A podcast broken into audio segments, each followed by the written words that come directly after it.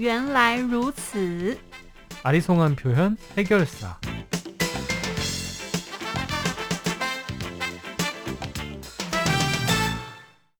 안녕하세요. 안녕하세요. 아리송한 표현 해결사 原来如此. 가용. 노혁이. 백점입니다. 첫 번째 네 글자짜리 성어는 한국에서는 정말 생소한 성어라고 생각이 되는데 네. 만약에 한 글자 한 글자씩 한문을 보시면은 쉽게 이해가 가십니다. 네. 그리고 두 번째는 우리가 평소에 많이 쓰는 수거 중에 하나인데요. 네. 여기에서는 1분, 2분 하는 그 분하고 똑같아요. 네, 네, 근데 그거는 시간을 뜻하는 게 아니라 그만큼의 어떠한 양사를 뜻합니다. 네. 그래서 이 두 가지를 오늘 한번 배워볼 텐데요. 네. 먼저는 미주신贵 미주신贵 쌀미자, 구슬주자, 섬나무 신자, 개수나무 개자. 네, 쌀 미자는 한국에서 잘 알고요. 네. 구슬주도 너무 잘 알고요. 네. 섬나무는 와신 상담. 상담에도 나오고 네. 또 한국에서는 이 글자를 잘 안 쓰죠. 잘 안 쓰죠. 네, 근데 그런데 대만에서는 정말 많이 쓰죠. 거의 매일 씁니다. 네. 네. 한국에서 잘 아는 세신자 위에 네. 풀초자. 풀초자가 올라갑니다. 그래서 네. 풀초 밑에 세신자가 들어가는데 발음은 세신자하고 똑같은 신이 되겠습니다. 그 신 뒤에 있는 게 바로 개수나무 개자. 그런데 왜 섬나무하고 개수나무가 같이 있을까요?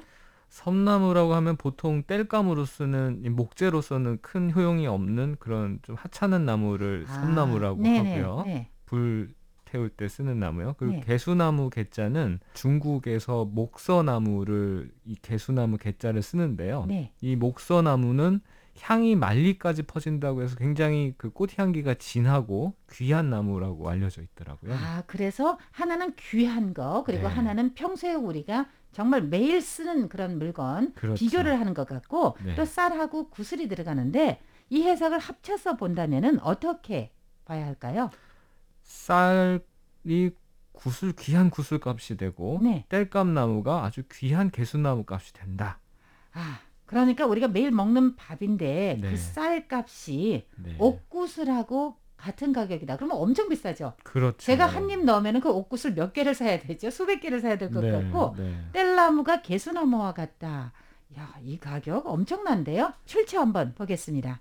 《战国策·楚策》 苏秦有一次到楚国见楚王，已过了三天才见得到楚王。他们谈论完毕之后，苏秦就想要辞别而行。楚王就跟他说：“我对你仰慕已久，为什么你不肯留下来呢？”苏秦就回答说：“楚国之食贵于玉，心贵于贵。”意思是说，食物比玉石还贵，柴火比桂木还值钱。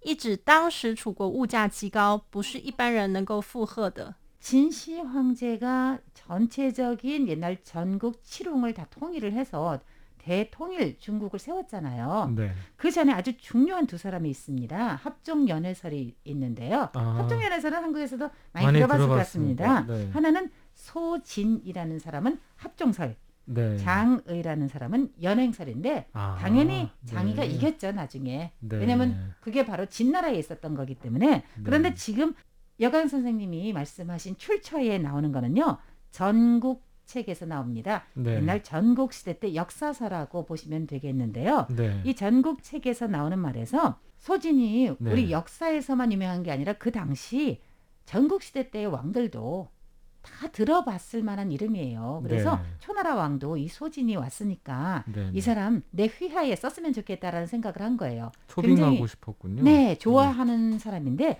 이 사람은 간다고 합니다. 네. 그래서 아 당신 왜 가려고 하냐라고 하니까 소진의 대답이 바로 여기에 있습니다. 미주신괴. 미주신괴. 미주신괴 이 네 글자잖아요. 아까 노예기 선생님도 해석을 해주셨지만은. 쌀값이 옥구슬 값이고 네. 뗄나무 값이 개수나무 값인데 네. 여기 어떻게 사람이 살겠습니까? 아. 바로 그 시대 때에 네. 다시 말해서 바로 이 사람이 초나라에 갔을 때의 초나라의 상황이 네. 물가가 너무너무 높다 보니까 네. 이런 데 살아서는 잘 살지 못할 것 같다. 이렇게 생각을 한 거랍니다. 네. 네, 그래서 바로 거기에서 미주신계라는 사자성어가 나왔네요. 네. 그러면 네. 보통 이런 상황이 생기는 거는 네. 제가 언뜻 생각하기엔 전쟁 때 네, 사실 뭐. 사치스럽고 뭐 꽃나무 이런 게 필요 없고 네. 당장 먹을 게 필요하고 땔감이 필요할 때 상황인 것 같은데요. 네. 그때도 비슷한 상황이었나 보네요. 맞습니다. 그 시대를 전국이라고 정의한 이유, 서마천도 전국이라고 정의를 했잖아요. 네네네. 그만큼 전쟁이 너무 자주 발생을 했던 시대였었습니다. 오늘은 좀 생소한 듯한 사자성어 네. 미주, 신개 네 글자 먼저 봤고요. 이어서 이거는 수거가 되겠습니다. 一分钱一分货， 이펀 첸, 이펀 호. 근데 왜 1분하고 1분이 나왔죠? 앞서도 시작할 때 말씀드렸다시피 이거는 하나의 양사입니다. 네. 이만큼, 네. 저만큼이란 뜻인데 네. 돈이 만약에 100원이면은 당신이 얻을 수 있는 물건은 100원짜리 물건이라는 뜻이에요. 네. 그래서 나는 싸게 사고 싶어서 막 깎고 그래서 네. 100원짜리인데 40원까지 깎은 거예요. 네 네. 그러면은 그 물건이 100원짜리 물건이 나올까요?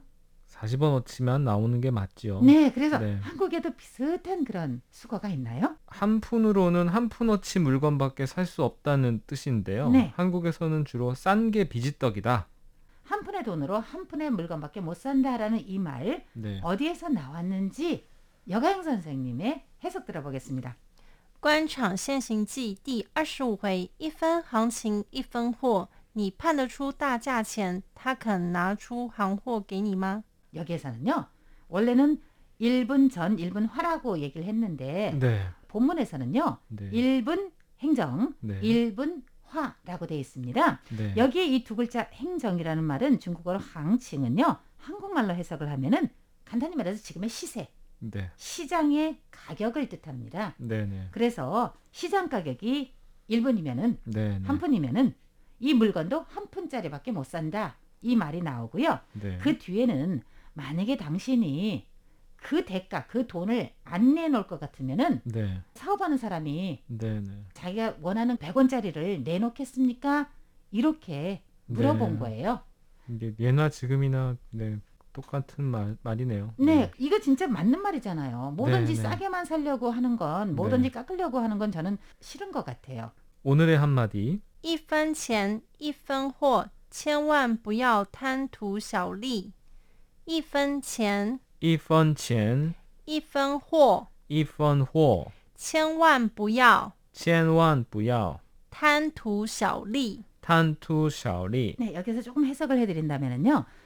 1분 전 1분 화는 우리가 앞서도 말씀드렸지만은 한 푼의 돈 가지고는 한 푼의 물건밖에 못 산다. 네. 그러니까 거기에 상응하는 물건밖에 못 산다라는 그런 뜻이 되겠고요. 네. 뒤에 그 천원이 나왔는데 네. 천만입니다. 네. 아, 이렇게 보니까 한국에도 천만회라는 말이 있네요. 그럼요. 그죠? 네. 천만. 이거는 어떠한 숫자를 얘기하는 것보다도 부사로 써서 네네. 그 뒤에 있는 말을 좀 강조하는 겁니다. 네.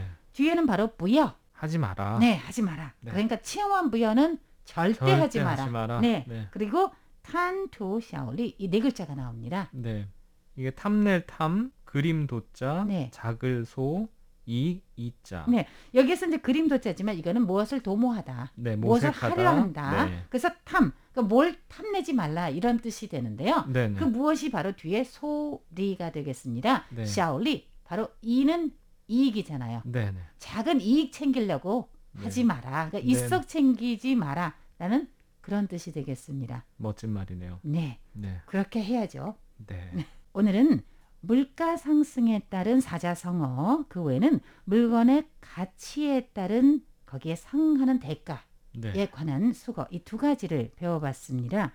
米珠新贵， 미주 신괴, 一分钱一分货， 이펀 첸, 이펀 호.